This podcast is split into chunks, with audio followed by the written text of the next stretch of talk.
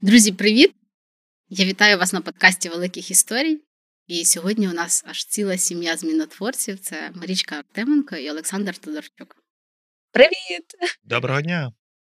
Дякую вам за ваш час. Я знаю, що ваш графік зараз просто пул-пул і вдень, і вночі. Я вас вітаю з народженням донечки. Я би сказала, змінотворцем життів змінотворців. Дякую. Е, як ваші справи? Трошки сонно, але все так само з вірою і любов'ю до світу. Чудова справа. Я підтримую дружину. Окей. З чого сьогодні починається ваш ранок? Сьогодні він починався з небажання прокидатися. Я насправді у нас просто зараз ранки дивні, тому можна сказати, що о 6 ранку я прокинулася годувати нашу крихітку, і з цього починається наш день. Тому, але у нас є вже традиція з Соломією, які вже дві два з половиною місяці. Ми, коли прокидаємося вже так під ранок, ми завжди вітаємося і кажемо Добрий ранок, світ, добрий ранок, планета. Напевно, це така традиція, яка повторюється із е, дня на день. І, звичайно, це класно, що ми прокидаємося всі Красиво разом. звучить до того, дві сонні людини не хочуть прокидатися. Марічка сьогодні почала свій день зі слів Я не хочу вставати. Я не можу. Я не можу вставати, але переборола себе, і це перша важлива порада. Я на вас дивлюсь і вже уявляю, от, от вона команда комунікаційників, які вміють оце небажання прокидатися вранці, розповісти, що це найкращий період життя. У нас ще у нас просто такий плотик. Е, у нас є Ганді, якого ми взяли з притулку. І у нас є крихітка, є Ганді, який постійно по головам лазить. Ми і ранок це, напевно, наш плотик, який е, совається по е, кімнаті і намагається прокинутися. Швартується зранку біля берега. Швартується.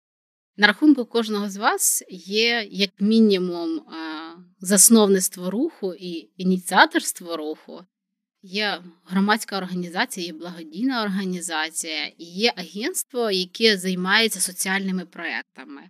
Ви люди, які в соціальні проекти прийшли з бізнесу. Да? Я, наприклад, е, моя перша робота була це вже соціальні проекти. І я до благодійності і до некомерційного сектору відношусь як до своєї роботи, тобто всі мої там 13 років експіріансу. Ви в це прийшли вже в свідомому віці. Як Я в свідомому Марічка. Як це починалося? Як це починалося? Ну, давай, розкажи, розповідай. Добре, у мене дійсно є таке незвичне трохи поєднання в чистому вигляді Грейс Тедерчук це, звісно, бізнес, е, є громадська організація UA Animals, і я можу сказати, що насправді це таке е, баланс і якесь взаємодоповнююча, взаєморозвиваюча історія. Тому що в громадській діяльності я дуже часто відчуваю, що для мене якісь підходи бізнесові впливають на мене, на самі підходи, тому що для мене результативність, ефективність, KPI, е, е, сама робота вона є визначальною. Е, саме тому, інколи дивлячись на колег по сектору, я розумію, що людям не вистачає розуміння самого функціонування бізнесу будь-якого. Я тут навіть не кажу про якісь розміри. Я більше того у нас серед активістів є там люди, які мають досвід якоїсь власної невеличкої справи, і це супер. Тому що якщо ти хоча б раз намагався відкрити там, не знаю, свій кіоск чи через інстаграм продавати щось, ти вже розумієш цю особливість і трошки інакше ставишся до іншого. Люди, які починають свою діяльність в одразу в громадському секторі благодійності, я захоплююсь цими людьми, але е, інколи помічаю, що не, у людей відсутній от сам сам по собі цей виклик е, практичний.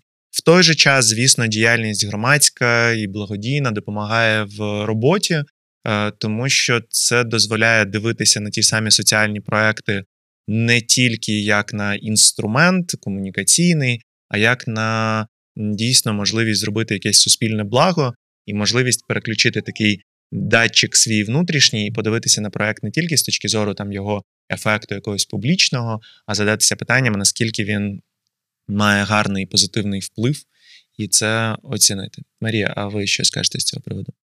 Ти вирішив проінтерв'ювати мене. А, Насправді, ну, у мене трошки інша ситуація. Я можу сказати, що моя волонтерська діяльність йшла паралельно з розвитком роботи моєї. і вона почалася в університеті на другому курсі. Я часто розповідаю цю історію. Якщо коротко, то я потрапила в дитяче відділення інституту раку. Я зустрілася зі смертю в обличчя, і я зрозуміла, що а, завжди там навіть Сашко каже, що це дуже жорстко звучить, але якось я живу з цим усвідомленням, що завтра все може закінчитися. І мені і мене це усвідомлення воно не демотивує, а навпаки, мотивує і сформувало моє бажання прокидатися і засинати з думкою, що я недаремно існую в цьому житті. Тобто, крім грошей, да, там, в принципі, да, бізнес ми сприймаємо як гроші. Гроші це енергія для того, щоб здійснювати свої там не знаю, мрії про мандрівки, про якісь е, приємності для себе. А також е, ця енергія, яку я отримую там від соціальної діяльності, прикладання точки прикладання зусиль в цьому, вона мене дійсно наповнює, і я я завжди кажу, що це в першу чергу про мене, про мою, про моє задоволення, потреби бути корисною. Тому що інакше мені здається, що ну навіщо ми тоді приходимо в цей світ? Більше мені здається, що більше створювати, ніж споживати всі блага, і мені дійсно хочеться, щоб наша дитина росла в кращому світі і ем, продовжувала ці змінотворчі процеси. Там до діяльності професійної я приходила, тобто я була, я якраз той, не знаю, класичний чи не класичний, але від я пройшла від шляху початку волонтерства до започаткування групи, потім ініціативи, потім заснування благодійного фонду, тому що нам почали багато людей донейтити. І насправді тільки там півтора року назад я почала розвивати клуб добродів як організацію вже з організаційною структурою, з розумінням, що ми робимо, як ми робимо. І е, це, звичайно, там надихає, тому що це масштабує вплив. Якщо говорити про плюси-мінуси з бізнесу, то я завжди кажу про те, що насправді в благодійності, з іншої сторони, ті, хто працювали виключно з бізнесі, дуже цікаво спробувати себе в соціальних проектах, тому що часто і найчастіше в соціальних проєктах, таких хороших, масштабних, ти не можеш прикритися красивою картинкою. І у нас там ми часто обговорюємо кейси, коли не знаю, там може вийти супер покриття в медіа тієї чи іншої ініціативи, а фандрейзингу на 10 тисяч гривень. Ну тобто, і це означає, що ця кампанія насправді неефективна, хоча вона могла бути красива. А, І е, ну, я впевнена, що для бізнесменів і ті, хто працює в бізнесі, хантити класних працівників з некомерційного сектору це взагалі така е, може бути стратегічна ціль, тому що е, ті, хто якісно працюють в некомерційному секторі, вони можуть е, із нічого зробити щось без бюджетів і з реальним імпактом. Ну, без бюджетів працювати не треба. Я насправді ну, я... скажу, що це моя особиста думка. Мені здається, що Gres Todorchuk е, просто на крок попереду від е, некомерційного сектору. По суті діла, ви робите те саме, що може робити громадська організація. Да? Реалізуєте соціальні проекти, які мають там певний соціальний імпакт. А, Тільки ви розумієте, що це ну, співпраця е, з різними партнерствами, що обов'язково має бути фінансове підґрунтя. До цього насправді прийдуть громадські організації, ми вже до цього йдемо. Просто сектор дуже недооцінений. Вважається, що особливо в благодійних організаціях працюють феї, яким насправді не треба їсти. Вони там ну так зазвичай є. Феї я, тут працюють, я але феям е, потрібно скажу свою думку. Перше хотів сказати Марія. Е, це чудова була думка з приводу хантити людей. Е, одна чудова агенція Грейс Тедерчук готова запропонувати вам роботу. Якщо ви погодитеся, то ця пропозиція в силі. Спочатку руки і серця, а потім робота. З приводу фей, ну я з вами абсолютно погоджуюсь. Я зараз скажу таку, дозвольте сказати зі сторони громадського сектору, щоб це не виглядало як там слово бізнесу. Насправді е, некомерційний сектор себе так позиціонує. Тобто феями сприймаються не тому, що це якась хтось зі сторони так вважає, а тому, що вся комунікація ведеться в форматі фей. Да? І люди бояться сказати про те, що да, ми всі маємо за щось е, харчуватися, їсти. І це в форматі, знаєте, як є ці жарти про е, вчителів, е, такий трошки не як це гендерно нетолерантний жарт про те, що за кожною успішною вчителькою стоїть чоловік, який сплачує її хобі. Да? Е, але насправді це і за кожним вчителем успішним стоїть е, або дружина, або родина, яка готова це робити. Так само і тут якщо ми хочемо, щоб некомерційний сектор розвивався, то про ці речі треба казати відверто. в тому числі у випадках, ну от мені, наприклад, в YouAnimals інколи якісь партнерства не заходять, просто тому що я, можливо, там маючи змогу так відповісти, коли якась компанія каже: І от ми готові зараз закупити, допомогти там, не знаю, притулкам е, зробити це. У мене перше виникає питання: Окей, закупіть. Ну, ми хочемо з вами. А нам навіщо це? Ну, тобто, якщо ви допоможете нам в нашій діяльності, ви не знаю, там станете нашим патроном, і ми зможемо щось робити. Окей. Е, на жаль, благодійні організації готові е, бігти за всім цим. і Образ е, фей він створюється насправді всередині. І я тут на, наостанок трошечки, оскільки при камері, то можна собі це дозволити, посперечаю зі своєю дружиною. Прошу зафіксувати цей момент. Якщо я не буду виходити на зв'язок, так, почався то, батл. будь ласка, да, знайте. З приводу KPI. Я тут погоджую, що по суті в благодійності, ну, здебільшого, е, показник це якийсь збір збір грошей, е, гроші, які зібрані. Ресурси, Я не так. погоджуюсь тут з приводу картинки, тому що треба пам'ятати, що головна картинка в бізнесі це гроші. Е, ну, Якщо ти прикриваєшся гарною картинкою в бізнесі, то в якийсь момент ти закриєшся. Що, до речі, там зараз, наприклад, складні часи часто стається, що компанії, які лише на фасаді роблять вигляд, що у них все добре, вони змушені закриватися, тому що всередині прибутку немає. Питання лише про те, що гроші і там, і там. Мені дуже подобається. Ти точно пам'ятаєш цей виступ на Теді. Е, Де на полоти? Де на полоти, Чому ми всі неправильно думаємо який про благодійність? Який правильно каже про те, що е, ну, це проблема в тому, що бізнес думає про те, як примножити, а благодійність думає про те, як зекономити. Тобто, ага, ми за 10 гривень запустили акцію і зібрали 100 гривень. А якщо ми за ну, 100 тисяч гривень запустимо... акцент. Бачиш, ти різні акценти. Я, Для мене там був акцент в тому, що він казав, що для бізнесу вкласти в маркетинг 10 е, мільйонів доларів окей. А якщо благодійна організація вкладе 10 мільйонів гривень, доларів, гривень, не знаю, навіть гривень, то всі прийдуть і заклюють і скажуть: «Е, ви чмошники витратили 10 мільйонів, а могли врятувати енну кількість людей.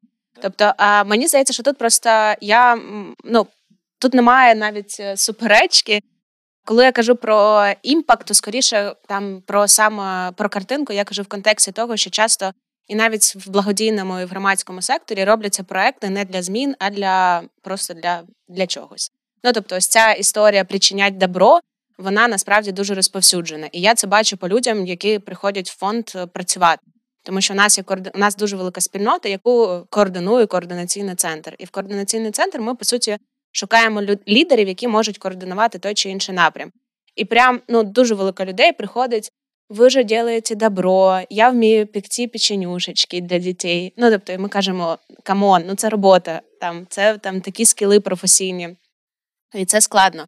Я хотіла просто сказати про те, що а, я не знаю, там це я завжди дуже сильно драйвлю, топлю і енергію вкладаю в розвиток благодійного сектору в Україні.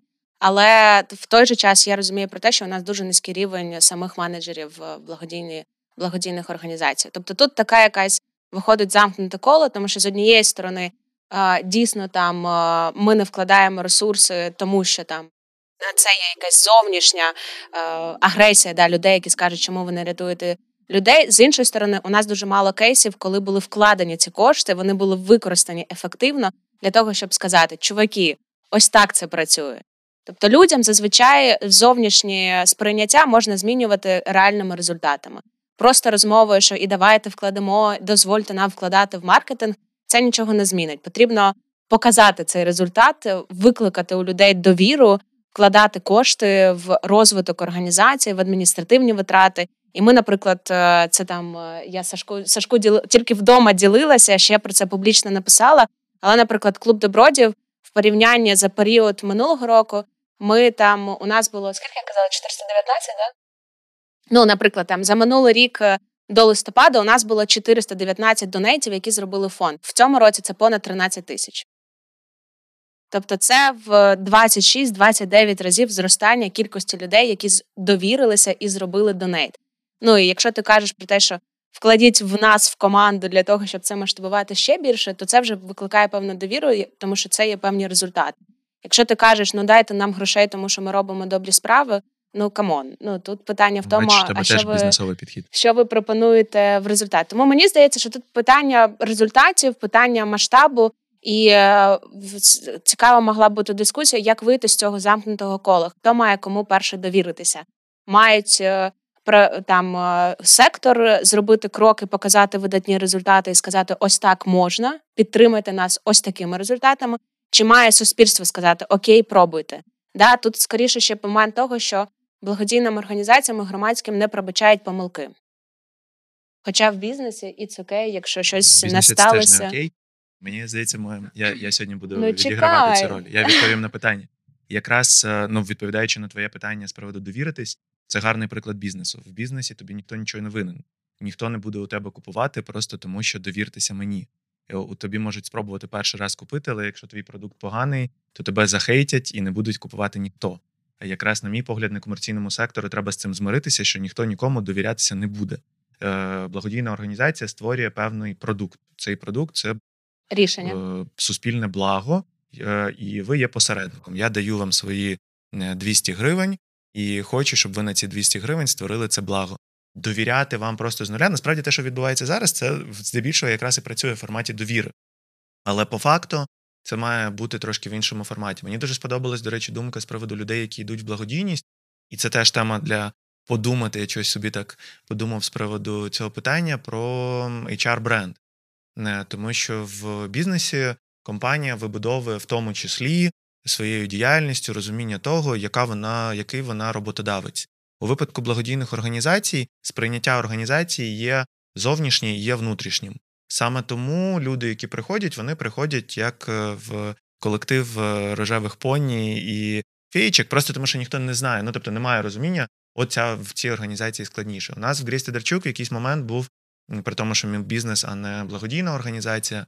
Але через те, що ми працюємо постійно соціальними ініціативами, у нас був певний етап, коли люди, які до нас приходили, вони приходили якраз суто на цю, на це суспільне благо.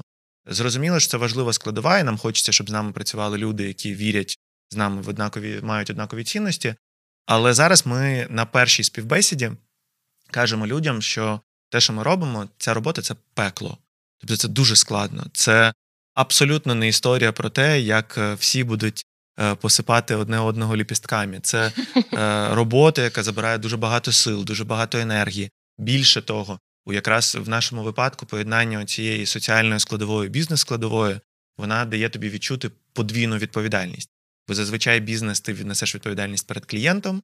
У нашому випадку, коли ти робиш там проект е, на тему, от ми зараз працюємо з темою е, раку легені, і ти розумієш, що зараз там навіть серед твоїх спікерів люди, які або втратили близьких, або самі проходять це захворювання, і ця відповідальність більше, звісно, збільшується в рази. Тому тут треба, мені здається, що на комерційному секторі в тому числі озвучувати це розуміння, а як це працює всередині. Тому що зовні, звісно, всі про добро.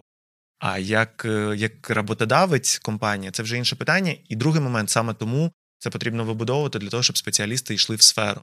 Бо, на мій погляд, це зазвичай є формат, типа я устал заниматься чем-то просто раді денег, я хочу добра. Такий, Таке формулювання ок, але, як на мене, воно вже звучить як щось тимчасове. Ну, тобто, ти перепочинеш і підеш працювати далі. Mm, Тому, Тут по суті, ти маєш розглядати, як. Е, я зараз озвучу, давай посперечаємось. Е, Я думаю, що вже всі змирилися, що всі, всі, всі змирилися, що питання тут зайві. От. Е, Мені просто важливо поговорити при свідках, тому я Е, Я єдине про що хотів сказати, про те, що людина, модератора. людина, яка йде в е, роботу працювати в благодійний фонд, має, крім бажання щось змінити добре, бачити себе якусь кар'єрні сходинки. Ми цього року вперше почали. От зараз UAnimals переходить цей етап, коли ми хочемо йти до там найманих працівників. І е, проводячи співбесіди з юристами, для мене було самого таким викликом питання: а що, ну от юрист питає, а що далі? Як мені розвиватися як юристу в цьому? Тому що в юридичній компанії зрозуміло, ти там можеш потім бути, е, не знаю, молодшим партнером чи в іншій, в іншому форматі. Ти благодійна організація це ніби просто крок. Ну, ти юрист організації. Ти або на аутсорсі працюєш і ще ведеш якихось клієнтів, або якщо ти маєш амбіції, ну насправді сфера насправді дуже широка. Якщо говорити зі сторони громадських організацій. Ем, громадські організації не бідні організації, особливо якщо це грантові організації, там прекрасні зарплати і для асистентів, і для менеджерів. Якщо говорити про юристів, то юристи, амбіційний юрист, і якого є бажання ну, подбати про себе, наприклад, да, як ну, по кар'єрі, якщо говорити, то його діяльність може ну, перетворитися в адвокаційну компанію. Тобто там насправді горизонт е, досить великий. Що я хочу зробити? Я би хотіла об'єднати ваші думки і сказати, що ви насправді на одній хвилі. Тому що ви обоє говорите про те, що спочатку е, потрібна довіра. Марічка, ти розвиваєш цю довіру з клубом добродіїв. І я тобі е, поза камерою казала, що за цей рік я тільки чую, а хто лідери в благодійності, кому люди довіряють. Марічка Артеменко, клуб добродіїв. Вагітність пішла клубу добродіїв на користь. Аллилуйя. І насправді, коли ти говориш, коли до вас звертаються в рог, да? тобто звертаються, тому що в тебе є певна довіра, чому до тебе приходять. І насправді я дивлюсь, карантин а, показує бізнесу, показав бізнесу, що благодійні фонди потрібні своєю експертністю, що тобі не потрібні люди в команді, верніш, тобі не треба наймати людину в команді, яка буде там закупляти, наприклад, апарати штучної вентиляції легень, да? там спілкуватися з мозом чи з лікарнями, робити всю цю логістику. Ти можеш звернутися до благодійного фонду, який має, наприклад, бекграунд закупівлі е, цього обладнання, і він тобі може порадити. Але знову повертаємося до цього питання: ми дамо вам гроші на апарати штучної вентиляції легень. Ніхто з бізнесу не думає, що люди, які працюють в благодійності, мають зробити певну логістику, щоб зробити цю закупівлю. І більшість колег, з якими я спілкуюсь з благодійного фонду, ми на своїх маленьких тусовках говоримо про те, що да, ми зробили класну діяльність, але команда залишається ні з чим. То чия це відповідальність? Відповідальність бізнесу чи відповідальність самого керівника говорити з бізнесом про те, що моя команда робить всю цю діяльність? Як, на мій погляд, питання в тому, з якої сторони ми з вами дивимося. Якщо ми дивимося з точки зору некомерційного сектору, це питання керівника. Бо повернусь до того, що ніхто нікому нічого не винен.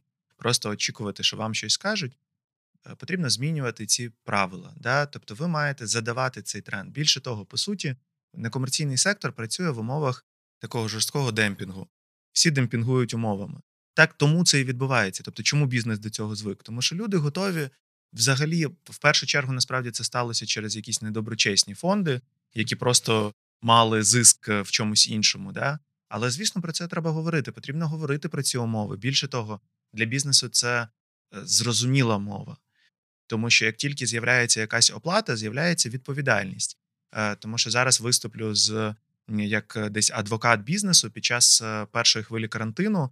Ми якраз як агенція допомагали великому українському бізнесу в проектах соціальних благодійних допомоги лікарням і закупівлі апаратів ІВЛ.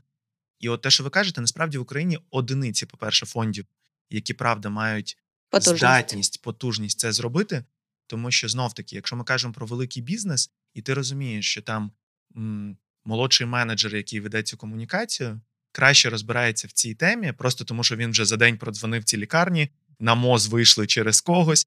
Е, то насправді фактично це працює. Мало фондів це можуть зробити. Багато фондів насправді покладаються їх ім'я, це гарантія якоїсь якості.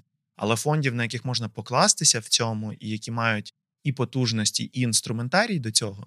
Ну тому що знов таки сказати, що багато фондів прям мають виходи на МОЗ, я не можу. Ми, У нас прям була історія, я не буду називати там фонди, але для того, щоб зрозуміти, з ким це можна реалізувати, включаючи фонди, які на цьому спеціалізуються, здавалось би, це було складно.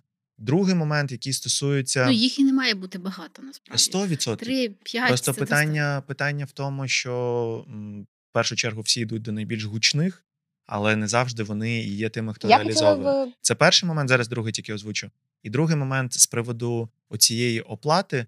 Е, ну насправді це питання навіть всередині. Я от всі ці зустрічі, не знаю, там Український форум благодійності, УББ, е, якісь платформи інші. В цьому і має бути питання. Е, І мені дуже подобається, я слідкую за всіма дослідженнями е, е, Загорі да, по благодійному сектору. Але давайте запитаємо у людей у фондів: а чого ви не просите гроші за свою роботу? І давайте до цього підводити, тому що поки всі починають такому. Ну як зазвичай бізнес думає: ого, ці нам сказали, що треба заплатити. А нам попередньо ніхто взагалі нічого такого не казав. Ну тобто, давайте вже створювати якісь правила гри, тому що в кожна сфера працює за своїми правилами. Наприклад, ми як агенція працює в комунікації, і в сфері комунікації є свої приблизні ціни.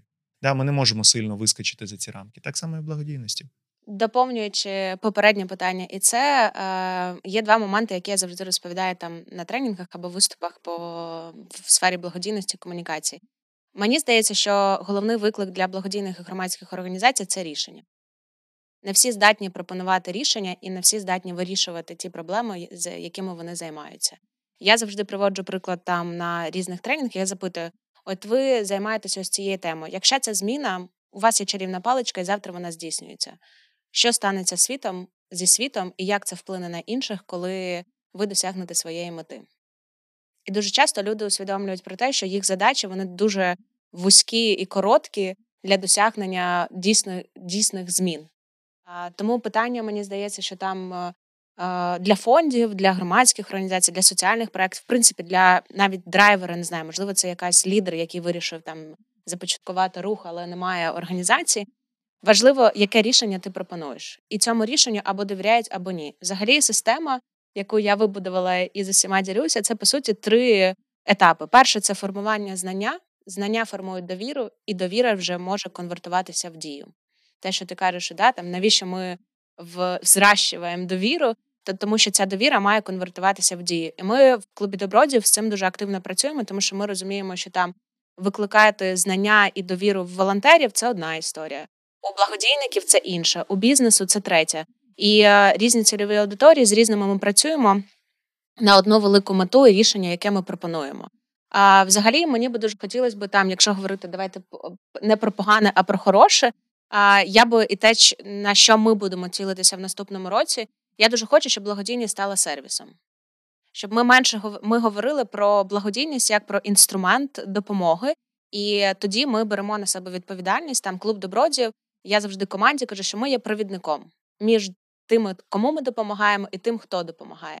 І е, ми маємо стати суперкрутим сервісом, просто швидко, ефективно, щоб кожна людина знала про результати. У нас, наприклад, в цьому році ми реально заморачуємося, і це забирає дуже великий ресурс. Ми запустили мейл-маркетинг, і по кожному нашому фандрейзинговому активності на нашому сайті люди, які задонейтили, отримують листи про результат.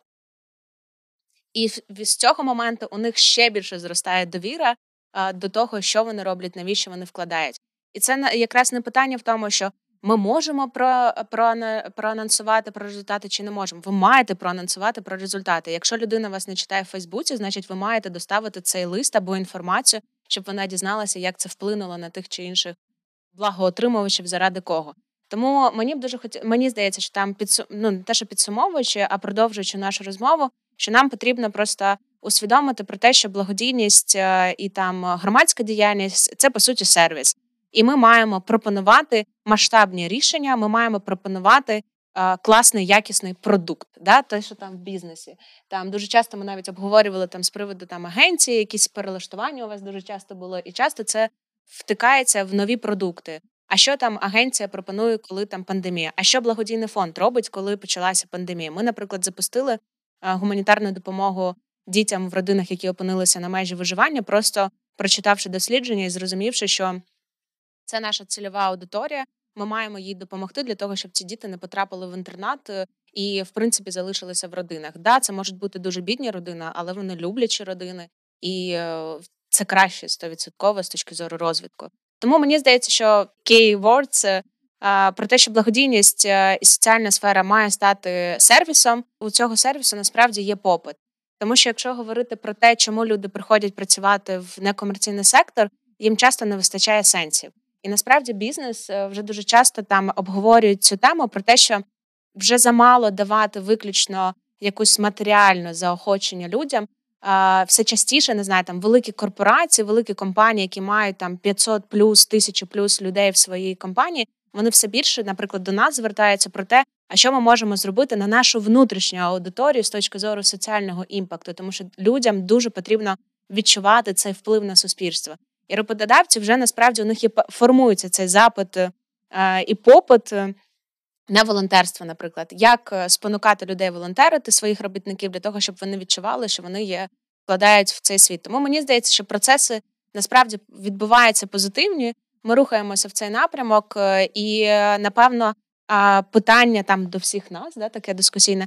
Хто має відчувати ці тренди, і хто має швидше прискорювати сам сектор, тому що ми дуже швидко перелаштовуємося. І тут якраз питання в тому, що ці організації, які гарно себе почувають, грантові, вони супер складно для них перелаштуватися. Ну тобто, дуже мало насправді організацій, які можуть е, не знаю, змінити, зреагувати на той чи інший запит зовнішній від держави, від бізнесу, від е, суспільства для того, щоб відповісти і бути актуальним.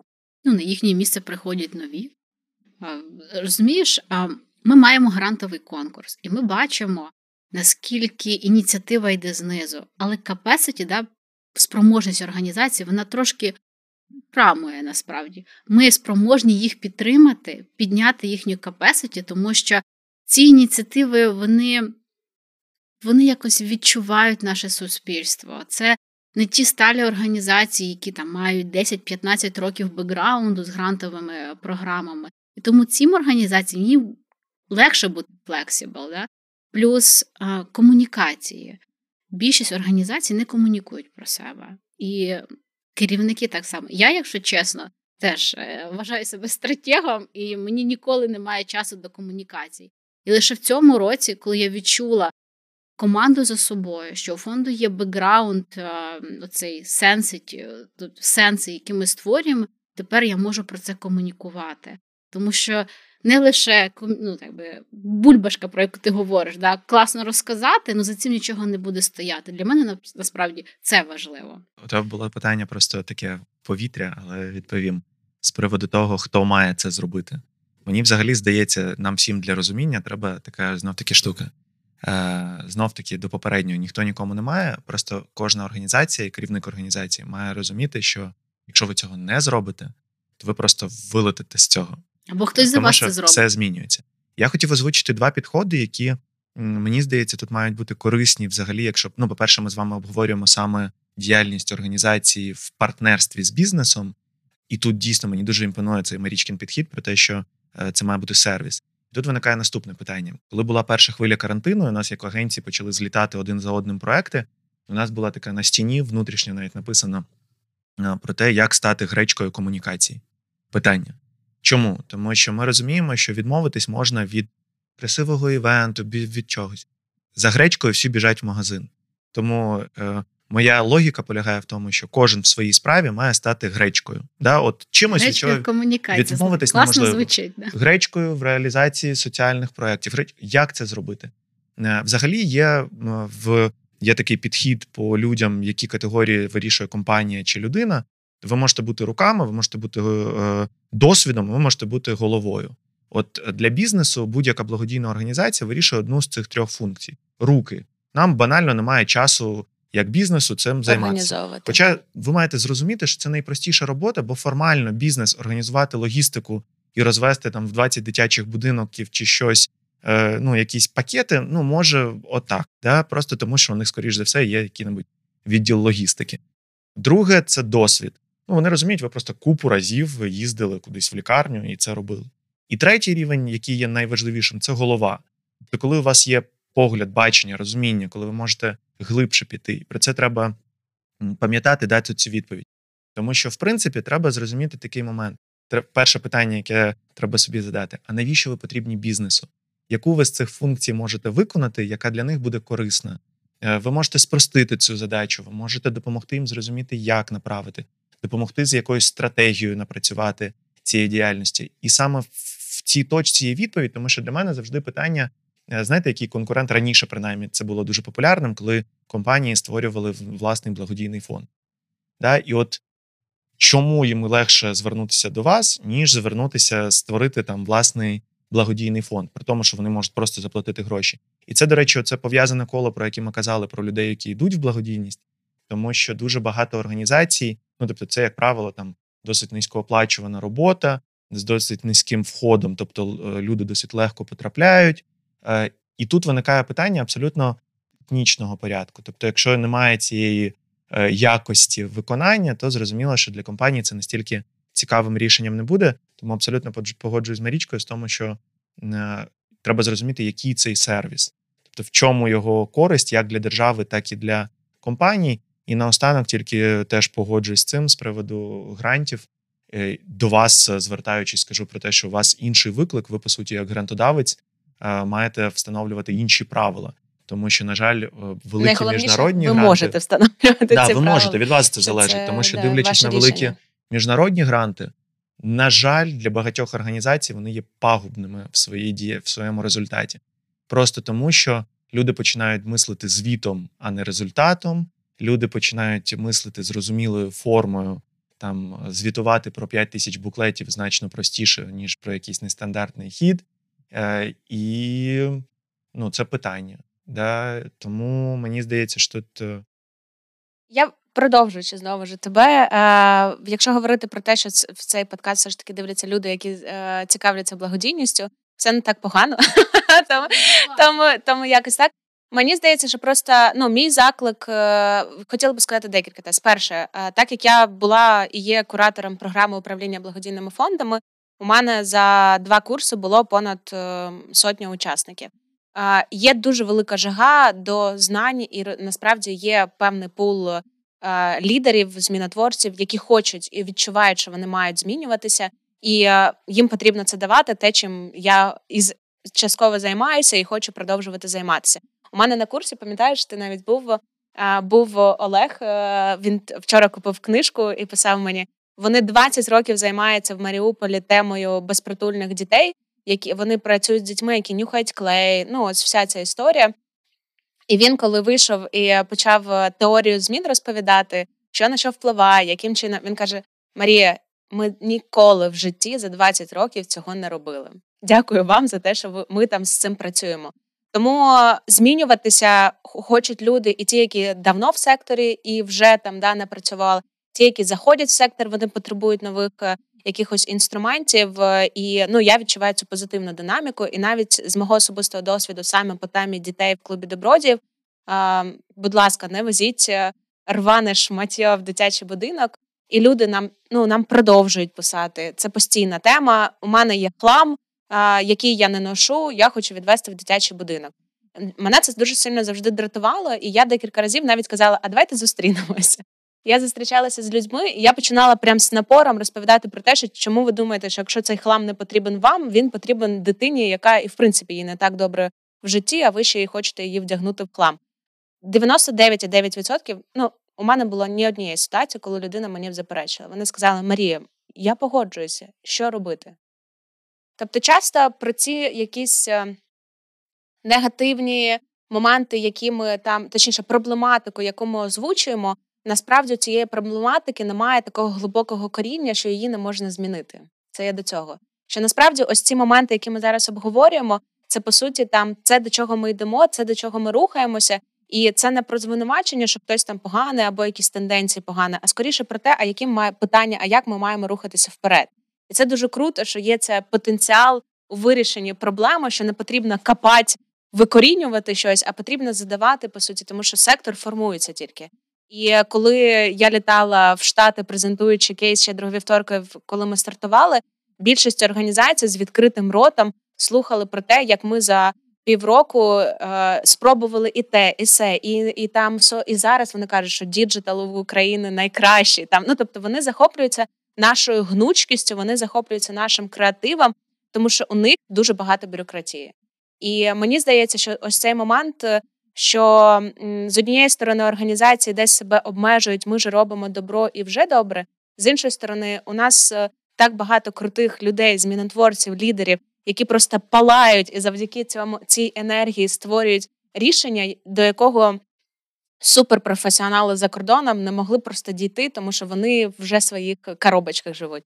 І е, це є до того, що мені здається, що ці тенденції, те, що ми обговорюємо, це про тенденції, про перспективи, які потрібно пришвидшувати. Питання в тому, як їх зробити вже завтра, щоб вони почали працювати.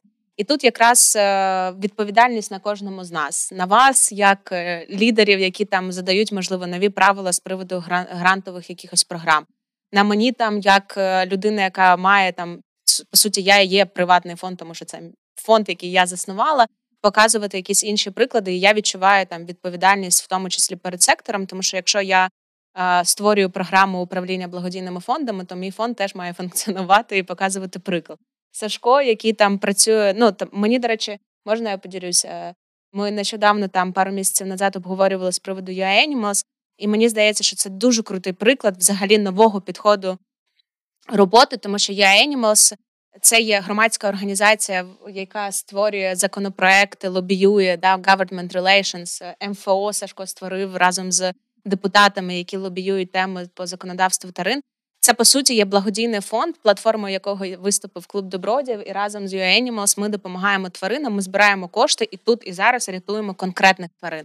І це є медіа, тому що їх сторінка вже скоро буде 100 тисяч. Е, і по суті, це інфо. Ну тобто, я думаю, що не, не у кожного медіа в Україні є така аудиторія, яка є у UA Animals. І це не можна сказати, що це громадська організація або благодійний фонд, або медіа.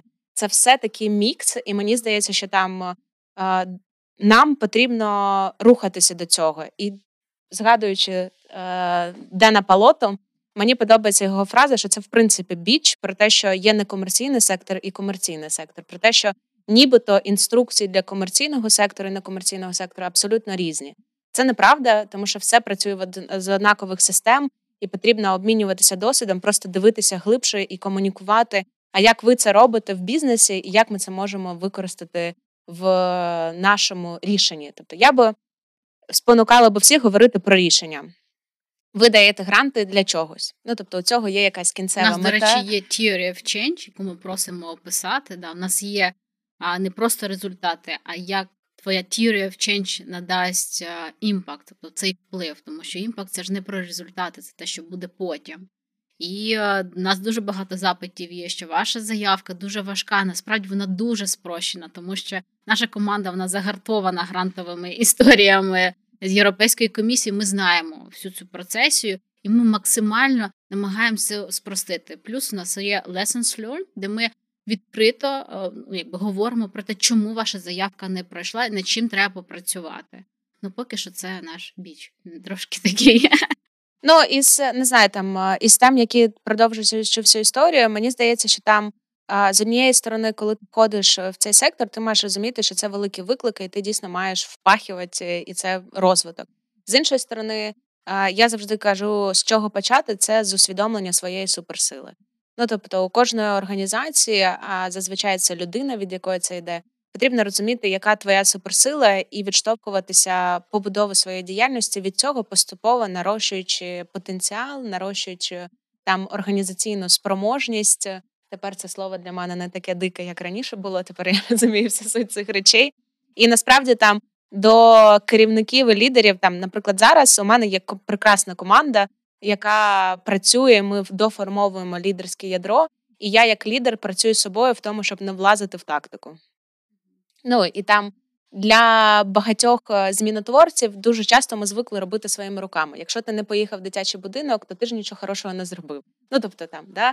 А, І ось там у кожного свої виклики, і кожен має на своєму рівні пропрацьовувати їх. І звичайно е, важливо працювати з системами для того, щоб все це рухалося, і задавати якісь е, тренди. Знову обговорюючи вдома ті чи інші питання, мені здається, що при всьому треші, який відбувається зараз у нас в країні, ми живемо в унікальний час, коли ми можемо створювати тут і зараз зміни. За кордоном, за кордоном часто таких можливостей просто немає. Ну немає цього потенціалу, немає цих проблем глобальних, великих. І люди дуже часто не можуть взяти, не знаю, там започаткувати е, організацію по лобіюванню і по е, порятунку тварин, і таким так вистрелити, тому що там багато було б якихось систем, які б працювали. Я додам, що Мені самі дуже важко переходити з імплементації проекту в стратегію. І зараз, коли а, мій графік наповнений різними зустрічами, я ніби собі кажу, а що я взагалі роблю? Де ж мої оці прописані проекти? Чому я не в цій діяльності? На нашому сайті серед всіх досліджень є дослідження не те, яке робив фонд. Дослідження ми перекладали, воно називається Благодійність за 10 років, і там дуже цікаво розповідають про бізнес, наскільки робити профіт і social impact йдуть поруч. І тому я дуже вірю в благодійний сектор, взагалі в некомерційний сектор. Я вірю в те, що за 10 років перше, люди будуть ставати більш професійнішими, будуть розуміти, що від їхнього професіоналізму залежить шлях їхньої організації, їхньої команди. Плюс я буду так трохи вклинюватись у вашу розмову. А Коли ти говорив про бізнес і про дитячі будинки, я мала особистий кейс. Це був 15-й рік. Я пішла з фонду Клічко, і у мене був рік, коли я себе шукала. У мене не було роботи. І я пам'ятаю, одна логістична компанія з Данії запропонувала мені прийти на вакансію корпоративно-соціальної відповідальності. І саме цікаве було, що в мене там трохи не складалося з їхніми інтерв'ю, тому що я не знала, що там має бути тест на IQ, і був певний супротив. Але чомусь мене не допустили до всіх п'яти рівнів, а от зразу сказали: ми там через два тижні приїжджає наш голова, і він з тобою поговорить. Е, Мужчина був італійцем, і ми з ним зустрічаємось, і він мені розповідає: каже: Я хочу возити подарунки в дитячі будинки. А я тут з Прєзою прийшла і кажу: розумієте, дитячі оці подаруночки не вирішують проблему цих дітей. Тому що у фонді Кличко місія фонду була розвивати дітей в напрямку спорту і освіти. Я розуміла, наскільки це змінює дітей. І от я з ним говорила про те, що потрібно вкладатися в освіту, в спорт, що діти, якби хтось в їхніх батьків так вкладався, цих би дітей тут не було. От він мене слухає, слухає, потім взяв мене з руку каже: А я хочу картинку. Я розумію, що ну, все, роботи не буде зараз, тому що ну, я не спрацюю з ним. І дуже було приємно, коли відмову а на цю вакансію прислав він мені особисто, написав, що ми просто дуже різні. Е, я вважаю, що з такими людьми також можна працювати. Ну тобто, насправді там це дуже крутий кейс, е, і е, я якраз. Будучи в, в різних стадіях, у мене було там стадія, є цей прекрасний відеоролик з цим з жирафом про стадію отрицання. Не бачили? Подивіться, дуже так. От були деякі стадії, коли я дуже негативно відносилася до таких кейсів, і прям хотілося сказати, що ви мудаки, ми молодці, все, до свідання. Е, зараз я більше на це дивлюся, якраз про те, що якщо я усвідомлю, що там, наприклад, клуб добродів є сервісом там в сфері допомоги дітям, і наша мета, щоб кожна дитина отримала шанс на успіх, то моя задача считати потреби цієї людини і запропонувати продукт кращий з фотографіями, з красивим брендованим е, автобусом, але щоб це дійсно впливало на дітей. Тобто це поєднання меч і працювати якось цим для нас це виклики. Ми теж е, з цим хочемо. Який сьогодні фокус у клубу добродію? Ну, наш фокус е, знову ж таки з однієї сторони ми звужуємося, з іншої сторони, ми масштабуємося. Ми дуже у нас є прямо окремий файл, де ми прописуємо мотивацію дітей людей приймати участь в благодійності. І е, я зловила в цьому році такий інсайт для себе про те, що по суті кожен хоче бути корисним. І е, наша задача якраз фокус залишається діти. Наша наша основна точка прикладання зусиль це діти з цілею, щоб кожна дитина отримала шанс на успіх. У кожного це різний рівень, десь це освіта, десь це спільнота, тому що у нас є окрема програма наставництва, яка в Київській області і в Львівській працює вже. У нас є і також в цьому році ми зрозуміли, що закриття базових потреб, е, їжа, тепло є по суті основою для того, щоб діти ставали успішними і навчалися. Тому що коли ти голодний, то ти не сильно думаєш про те, ким ти будеш в майбутньому. Ми також почали співпрацю з UA Animals е, в цьому році. Це також цікава історія. І ми допом... ми стали такою платформою для збору коштів для допомоги тваринам. І ми, коли навіть обговорювали наповнення цих всіх речей, то діти і тварини вони десь завжди теми поряд. І е, ми обговорювали про те, що там історія взагалі ем, насильство і багато таких тем є і в дітей, і над тваринами. І є історія про те, що якщо дитина в дитинстві причиняє якесь зло тваринам, то є велика вирогідність того, що ця дитина може вирости кривдником для людей в майбутньому. Тому це ці моменти вони. Е, гуманність, виховання гуманності в дітях, воно є одним із базових таких навичок для того, щоб вони ставали успішними. Ми вже теж успішно реалізували декілька проєктів. І, звичайно, своєю діяльністю ми змінюємо певні підходи до благодійності. І ем, я, як напевно, скоріше, я як е, засновниця, просто мене цікавиться зміна. Е, я емпатую до цієї всієї діяльності, і мені дійсно дуже хочеться, щоб всі сили, час, таланти, гроші, які вкладаються в цю сферу, вони реалізовувалися в реальний результат. І я хочу максимум прикладати зусиль для того, щоб якщо там не знаю, до нас приходить якийсь бізнес, і я розумію, що для них актуальніша тема не дітей, то я завжди з радістю допомагаю їм налаштувати ті чи інші процеси і познайомити з іншими фондами для того, щоб ця діяльність була максимально ефективною. Тому, відповідаючи, наш фокус це бути корисними, максимально масштабувати свій, свою діяльність. І в цьому році нам вдалося це зробити завдяки географії. Тепер ми покриваємо всю Україну і взагалі стали таким парасольковим брендом, тому що ми комунікуємо, допомагаємо на місцях через волонтерів і інші маленькі організації, яких також підтримуємо. І ем, і дійсно там з точки зору охоплення аудиторії людей, які до нас долучаються, вони е, зростали як мінімум вже в 29 разів по статистиці. Я думаю, що це до кінця року ще більше буде. Я б хотіла з вами поговорити про скіл комунікаційника. Ви бачите, наскільки цей невід'ємний скіл для некомерційного сектору. Зараз ми е, стикаємось як фундація з тим, що багато хто захоплюється нашим інстаграмом, що для нас є просто usual. І коли ми комунікуємо про свою діяльність, є певний кейт про те, що дуже багато розповідаєте, що ви робите, що добро має бути тихим, а ми говоримо, що добро має бути звучати голосно. Як ви до цього відноситесь? Ну, давай, як CEO і співзасновник е, Грі Сидорчук. Так, щоб м'яко можна сказати, йдіть в дубку. Е, Дивіться, е, взагалі мені дуже подобається ця історія. Не пам'ятаю, де це було певно те у твоїх цих мудрих людей в Теді. Мені дуже сподобалася ця історія про те, як благодійність започатковувалась в Штатах. Е, і чому в тиху це все робити? Тому що в якийсь період історії благодійність правда було таким відкупом.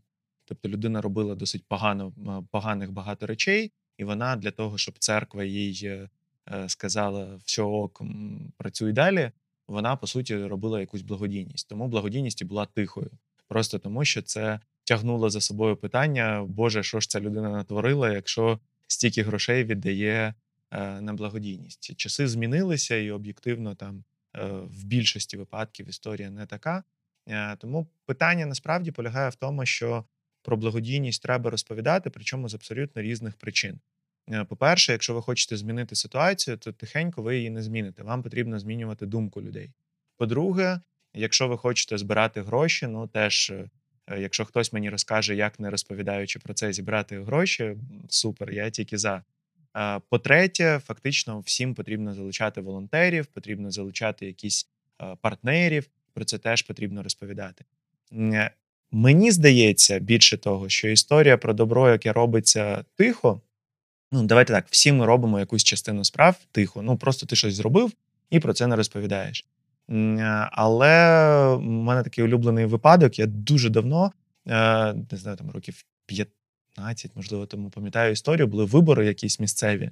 І я тоді жив в такому досить старому будинку в Києві, і у нас в під'їзді з'явилася просто геніальна, на мій погляд, е, реклама політична. Там кандидатка Світлана Голопопченко там змінює лампочки в вашому під'їзді, поки ви спите. І чому вона Добре, що не викручує. Тому що це тихо. По-друге, ти, ну відверто кажучи, фіг перевіриш, вона встановлює лампочки чи ні, бо її ж не видно. По-третє, навіть якщо ну, от у нас на поверсі там старенький сусід, ми з ним е, чергувалися, хто змінює цю лампочку на поверсі. Але якщо ти не спілкуєшся, то можливо це якийсь там дідуля поміняв лампочку, а наша ця Голопопченко вже прозвітувала, що це вона. Тому оця теза робити справи тихо, вона, на жаль, дуже часто використовується як якась маніпуляція. Типа, це от політики українські люблять, які там ні, ми ми не розповідаємо просто про добрі справи. Ми дуже багато робимо. Сергій Анатолійович, всі збіги випадкові, просто назвав ім'я прізвище. Е, дуже багато займається. Всім допомагає, всім, просто не розповідає про це. Е, і дуже часто за цим не стоїть рівним рахунком нічого. Більше того, я завжди розглядаю це з точки зору якогось тренду. Е, навіть коли кажуть, от це там яка-небудь, е, не знаю, дружина, донька чи хтось ще, вона зайнялась благодійністю і тепер розповідає: Окей, ну от, як на мене, піартеся, якщо ви робите гарну справу, розповідайте про це, отримуєте ці плюшки позитивні. По-перше, ви надихне, будете надихати інших. Тому що в вашому колі спілкування хтось теж подумає: хм, а можливо, теж щось таке зробити. Є прекрасна І- статистика, що 30% людей, які бачать про ту чи іншу дію добру інформацію, вони починають повторювати. Потрібен приклад поведінки. Це перше. І по-друге, давайте будемо відвертими. Людям якесь потрібне підкріплення. Це абсолютно нормально, коли людина пише на Фейсбуці чи в Інстаграмі, що вона щось зробила, і їй пишуть: Ти молодець. І людина сидить і думає: Я молодець. Е, я, наприклад, там в UA загалом пройшов, пройшов пишуть. цей етап, але Ну. для мене все одно ну, потрібно якесь підкріплення просто. Тому що коли ти, особливо в громадському секторі, е, тут давайте будемо ще вводити такий момент. Благодійність все ж таки в абсолютній більшості має наповнення, яке суто про добро на думку величезної кількості людей. Коли ти намагаєшся змінити якусь думку, то є у тебе прямі опоненти, люди, які зацікавлені через свій бізнес в тому, щоб тобі опонувати. І тобі навіть зацікавлені якісь люди, боти починають писати. Ну тому це підкріплення теж потрібно. Тому, по факту, по-перше, давайте переставати лізти до всіх з коментарями, кому що як робити. Ну, от я тільки забув спитати якоїсь людини, яка мені в коментарі пише, що вам і як робити. Да? Е, Ну, це як не знаю, ми коли почали шукати няню, е, нам е, одна жіночка написала, Марічця написала про те, що Марія, в не треба ніяку няню, і все. У мене було дуже велике бажання написати цій людині, спитати: а от я пропустив цей момент, де я питав у вас про це? Ну тобто, от я певно пропустив, я в якийсь момент спитав: О, скажіть, мені дуже цікава ваша думка. А що ви думаєте з цього приводу? Да не питав ні- ніхто цих людей.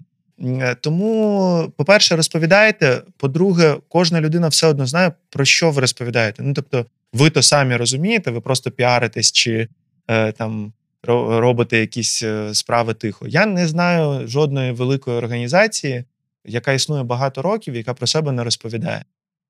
Е, ну просто тому, що цього має бути підкріплення і на особистому рівні, і на публічному рівні. Ну і більше того, ми тут з вами годину першу розповідали про те, як працювати з бізнесом, з державою, з усім. А зараз ми повертаємось до того, що бізнес і держава навіть не дізнаються про ваше існування, бо ви там такі «М, ми тихо робимо. І давайте ще один такий момент, я скажу. Е, Я минулого року мав е, аудієнцію з митрополитом Епіфанієм, е, і ми навіть піднімали питання там захисту тварин. Але якщо подивитися, от зазвичай люди посилаються на церкву в таких коментарях, да? але церква працює публічно. Да? Церква робить своє добро публічно. І церква навіть ті благодійні речі там годує людей, які не мають грошей, да, там, е, не знаю, як в Олександрівській лікарні, біля Олександрівської лікарні церкви. Публічно робить. Тобто церква це розуміє. Тому навіть посилаючись на ці речі, ви якісь уявні аргументи приводите, які насправді навіть для церкви. Я згадав зараз Православну церкву України, але там е, Український католицький університет абсолютно публічно проводить збір грошей на власну діяльність. І молодці, просто тому, що вони могли би або тихо існувати без е, крутого університету, але бути не піаритись, або вони роблять це публічно і збирають. Тому такі коментарі, для як на мене, це найбільш шкідливо, що взагалі може бути. Фу-фу-фу. Я хотіла насправді ще додати, якщо по фактажу, про те, що ми чомусь розглядаємо про популяризацію добрих справ, виключно про те, що ми говоримо тільки про хороше. Я завжди кажу про те, що відповідаючи на це питання, що потрібно розповідати не тільки про свій успіх, а також розповідати про якісь фейли. І причому не з емоційної точки зору, що хтось там поганий, хтось хороший, а з твій особистий досвід, який ти пережив. Він може стати основою для прийняття кращого рішення для людини, яка його прочитає. Тобто, це не питання в тому, що хтось поганий, хтось хороший, а питання в тому, що якоїсь проблематики. Наприклад, я не соромлюся ділитися історією про те, що я волонтерила в інституті раку, і по суті я могла залишитися в цій темі. Але через рік у мене знесло просто башню, тому що я не могла врятувати дітей ні кількості грошей, які ми збирали, які їм потрібні були, ні коли батьки і дитина сама налаштовувалася на те, що все буде переможно, і все було добре. А на наступний день дитина просто помирала. Ну я ридала днями, і е, з точки зору там зміни світу я не відчувала, що я можу з цією темою щось змінювати. Просто тому, що це у мене викли- викликає якусь зневіру до світу, справедливості питання і так далі, тому подібне. І найкраще, що я могла зробити, це усвідомити це і піти в іншу тему.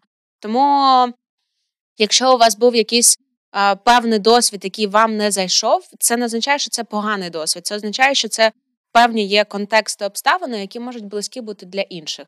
Тому ну, мені здається, що про такі речі потрібно говорити не тільки про хороше, але й про якісь моменти викликів, моменти переосмислення для того, щоб люди в цих е, кейсах історіях шукали себе і могли зробити якісніший крок.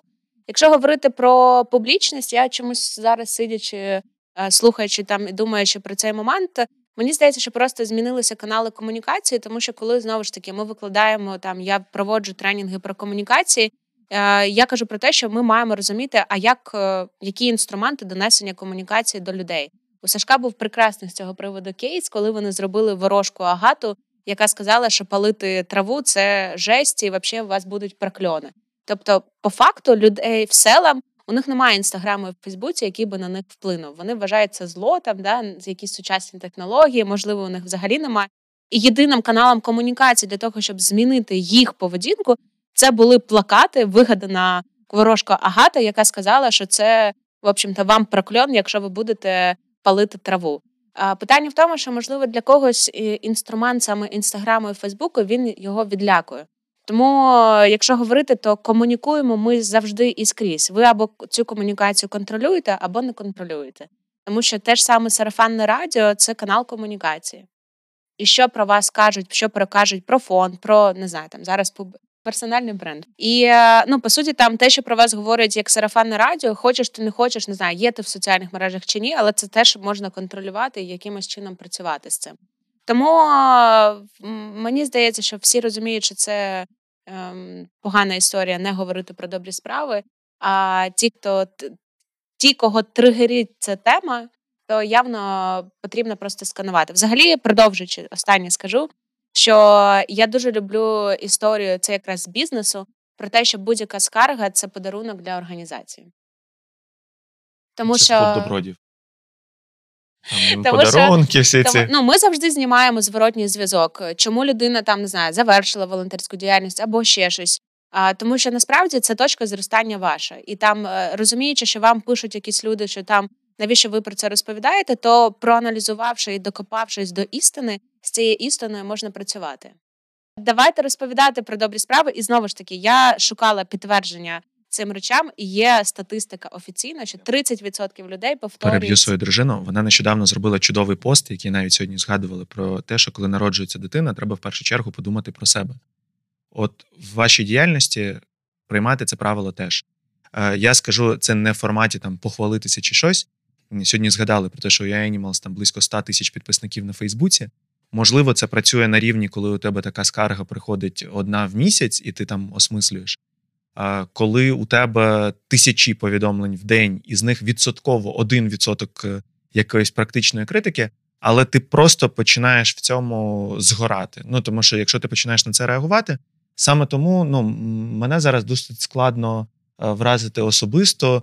Мені присвячували якісь фейкові сторінки, запускали рекламу. Е, ну тобто, це Е, треба просто пам'ятайте, що в першу чергу, як там е, маску ви в літаку надягаєте на себе, потім на дитину. Тому подумайте, звісно, я чудово розумію, підтримую Марічку в тому, що інколи в цих коментарях є.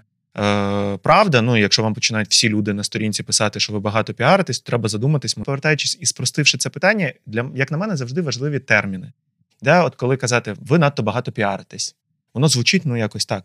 Піар, в принципі, сам термін е, такий трошки знівельований. Але ж таке піар, це public relations, тобто це зв'язки з громадськістю. Тобто, зараз перефразуючи, вашому фонду вам кажуть погано, що ви комунікуєте з людьми. Ви би якось інакше сприйняли цей коментар? Ну, певно, да, він взагалі дивний, в смислі, фонд е, комунікує.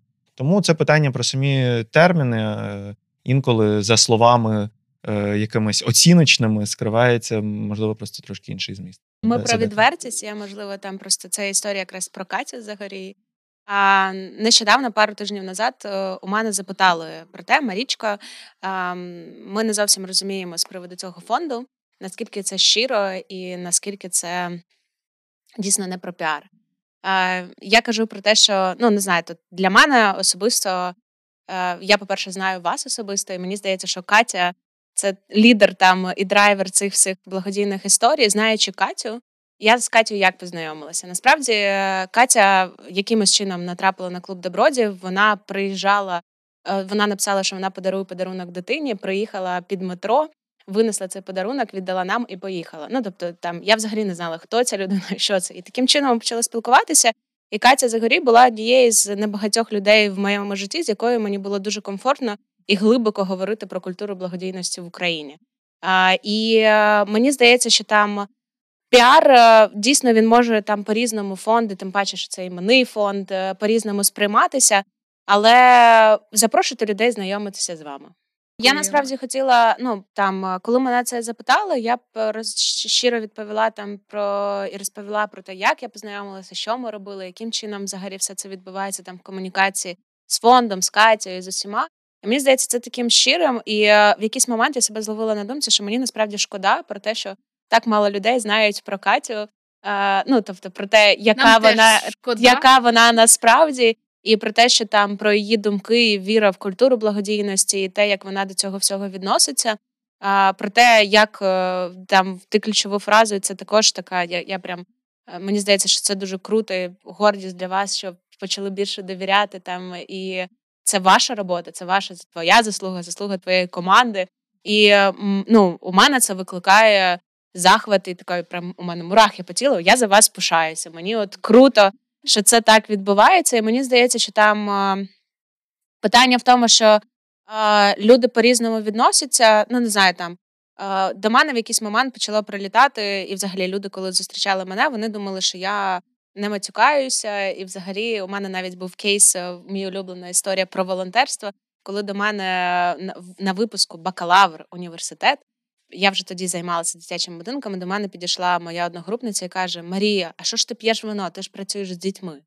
Для мене там е, якісь, мені здається, що там, я не знаю, можливо, це одна проблематика, я її так відчуваю. Що дуже часто благодійність, волонтерство, соціальну діяльність люди сприймають, нібито це все твоє життя. Порада була для організації або для людей, які здійснюють ті чи інші зміни, це знати свою big idea і впевнено до неї йти. Як сьогодні можна долучитися до клубу добродію? У нас є сайт добродій.club, на якому є форма для волонтерів, де можна написати. Відразу скажу, що у нас не проживаються волонтери руки, тобто у нас є великий потужний відділ інтелектуальних волонтерів. Сашко завжди сміється, що є інтелектуали, а є не інтелектуали. Але ми називаємо тих людей, які до нас підсилюють своїм талантом: це копірайтери, дизайнери, Е, креатори, там різні люди, які там долучаються. І ми вже вибудували таку систему волонтерства, коли у нас є конкретне ТЗ з конкретним рівнем, і людина або його виконує, або не виконує. Тобто ми не погоджуємося. І другий момент у нас є ряд проєктів. Знову ж таки, можна подивитися на нашому сайті, підтримати. Будь-яким донейтам я завжди радію як е, двом п'яти гривням, так і 500 тисячам гривням і мільйонам, які роблять в наш е, вклад в наш фонд спільні зусилля створюють дива, тому е, можна долучитися в ті проекти, в які ви вірите, і задонейтити певну суму для того, щоб е, здійснити зміни. Тому, якщо ви готові до е, справжнього імпакту і волонтерства професійного, то ми готові там з цим працювати. Приходьте до нас. Дізнавайтеся про нас і поширюйте інформацію. Це голос це також один із важливих інструментів для підсилення добра. Як можна долучитись до UI Animals? Історія схожа. Якщо ви е, так званий інтелектуальний волонтер, е, і ви в першу чергу для нас це копірайтери, це ілюстратори, дизайнери, фотографи, тобто люди, які можуть створювати якийсь контент, можете писати просто на сторінку UI Animals в Фейсбуці е, і контактувати з нами. Якщо ви розумієте, що немає таких можливостей, то ви можете приділити свій час хвилі завжди потрібен поширення, тому е, допомагати нам лунати гучніше. Це теж важливо. Якщо часу у вас немає, але хочеться допомагати. Ми цього року е, запустили е, активно його розвиваємо, і ви можете вибрати зручну суму. Це може бути там 100 гривень на місяць, які ви зможете, якими ви зможете допомогти нам бути більш ефективними, продуктивними в своїй діяльності. Ну і якщо, звісно, у вас є більше часу, можливостей, ви відчуваєте в собі е, розуміння якихось процесів і докладатися до цього, можна мені просто написати на Фейсбуці. Е, ми точно знайдемо якісь е, порозуміння. Робіть добрі справи з нами, без нас. Головне створювати якесь благо в цьому світі. Да, Марічка? Да, я хотіла сказати, просто ми в цьому році зробили ще інструмент для волонтерів. Є карта волонтерів, GPS-навігатор для початківців і тих, хто продовжує разом з платформою спеціальний проект великий, в якому по суті зібрали всі інсайти, болі, виклики, з якими ми стикалися вже понад 9, 9 років в моїх волонтерстві. І е, якщо у людей є певні сумніви або питання, то в цьому в онлайні можна карта волонтерів називається знайти відповіді на ті чи інші питання. І також е, я вже так е, анонсуючи. Виходить книга Благодійність 2.0 Лори, яка є засновницею центру філантропії в Стенфорді, і ця книга якраз про різні підходи реалізацію себе в благодійності. Ну насправді там ви, до речі, коли ми писали, запрошували, то питання було, як два змінотворці живуть під одним дахом. Нас якраз поєднали цінності, і мені здається, що благодійність і соціальний сектор це про те, це про момент, коли ти відчуваєш своїх людей серце. Окей, я буду підсумовувати. Е, я перш за все, я вам дуже вдячна за ваш час. Я розумію, як це важко викроїти. Тому дякую, друзі, вам. Будемо вриватися в життя, робити добрі справи і говорити про них голосно. Ура! Дякую. Дякуємо.